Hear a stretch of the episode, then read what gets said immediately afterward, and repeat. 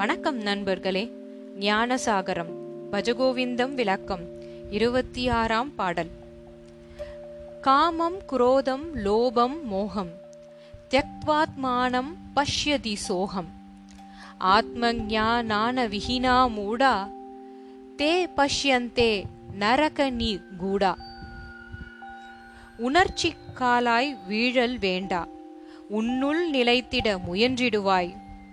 உன்னுள் மகிழும் ஞானம் பெருகின் உலக பரம்பொருள் உணர்த்திடுவாய். நான் யார் என்பதை அறிதலாகிய ஆன்ம ஞானம் இல்லாத மூடர்கள் நரகத்தில் உழல்வார்கள். ஆகவே காமம் கோபம் பணத்தாசை மதமயக்கம் என்பவைகளை துறந்து நான் யார் என்பதை எப்பொழுதும் சிந்தனை செய்ய வேண்டும். முந்தைய பாடலிலேயே சங்கரர் நான் யார் என்பதை பற்றி விளக்கம் அருளியிருக்கிறார். பல மகான்களும் அதை பற்றி விளக்கி இருக்கிறார்கள் அதனின்று தெற்றன தெளிந்து அழிகின்ற உடல் புலன்கள் பொறிகள் நான் அல்ல.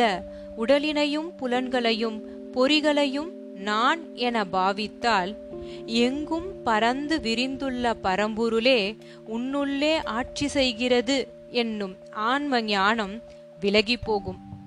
எந்த அறிவை அடைய பெற்றால் எல்லா அறிவினையும் அடைதலொக்குமோ அதை அடைய பெறாவிடில் சிற்றின்பத்தின் தொகுப்பில் அடங்கிய காமம் கோபம் பணத்தாசை வேண்டா மயக்கம் ஆகியன நம்மை ஆட்சி கொள்ளும். எதிரொலியாய் கண்ணில்லாதான் கிணற்றிலே விழுதலைப் போல நாம் நரகத்தில் வீழ்வோம். ஒரு மிட்டாய் துண்டிற்காக வைர அட்டிகையை இழந்தது போல் சிற்றின்பத்திற்காக ஆன்ம ஞானம் என்னும் பேரின்பத்தை இழக்கிறோம். ராமகிருஷ்ண பரமஹம்சர் ஈசானை அடைய விரும்புவோரும் சனாதன மார்க்கத்தில் முன்னேற்றம் அடைய விரும்புவோரும் பெண்ணாசை பொன்னாசை வலையில் வீழாது தங்களை பாதுகாத்து கொள்ள வேண்டும். இல்லாவிடில் ஒருபோதும் பரிபூரணர் ஆக மாட்டார்கள் என்பர். ஆன்மீக விஷயங்கள் மனிதரது மனத்தில் ஏன் யாதொரு பலனையும் ஏற்படுத்துவதில்லை? காமத்தில் ஈடுபடுபவர்களும் உலக பற்றுள்ளவர்களுக்கும் மோக்ஷமே கிடையாதென்றார். பெண்ணாசையும் பொன்னாசையும் மனத்தே விட்டகலும் பொழுது ஆத்மாவிடம் பரமானந்தம் மட்டுமே தங்கியிருக்கும் என்பார் பரமஹம்சர். ராவணன் பெருவீரன் சிறந்த சிவபக்தன் சாமவேத விற்பன்னன் இசையில் இணையற்றவன்.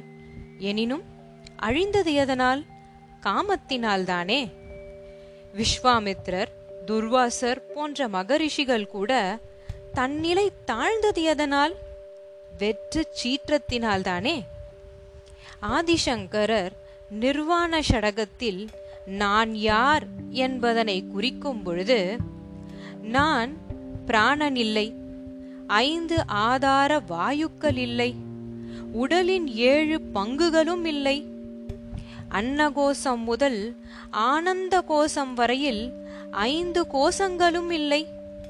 நான் பரிபக்குவ ஞானத்தில் இதயம் செழித்த நான் சாஸ்வத ஆனந்தம் நானே சிவம் என முரசறைவிப்பார். மேலும் நான் குணபூஷனும் அல்ல கலங்கனும் அல்ல மகிழ்வுற்றவனும் அல்ல துயருமற்றவனும் அல்ல.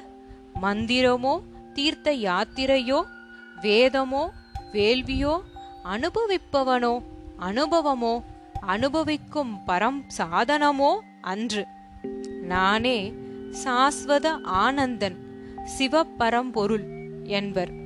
இப்பெருநிலை அடைய பெற்றால் மண்ணுலகமே பொன்னுலகமாகுமே. இப்பெருநிலையில் பகவான் பாபாஜி ரமணர் ராம் சரத்குமார்ஜி மகா பெரியவர் போன்ற ஞானியர்கள் உதாரண புருஷர்களாக இருந்துள்ளார்களே. மேன்மையுற அப்புனிதர்களின் பாதம் பணிவோமே.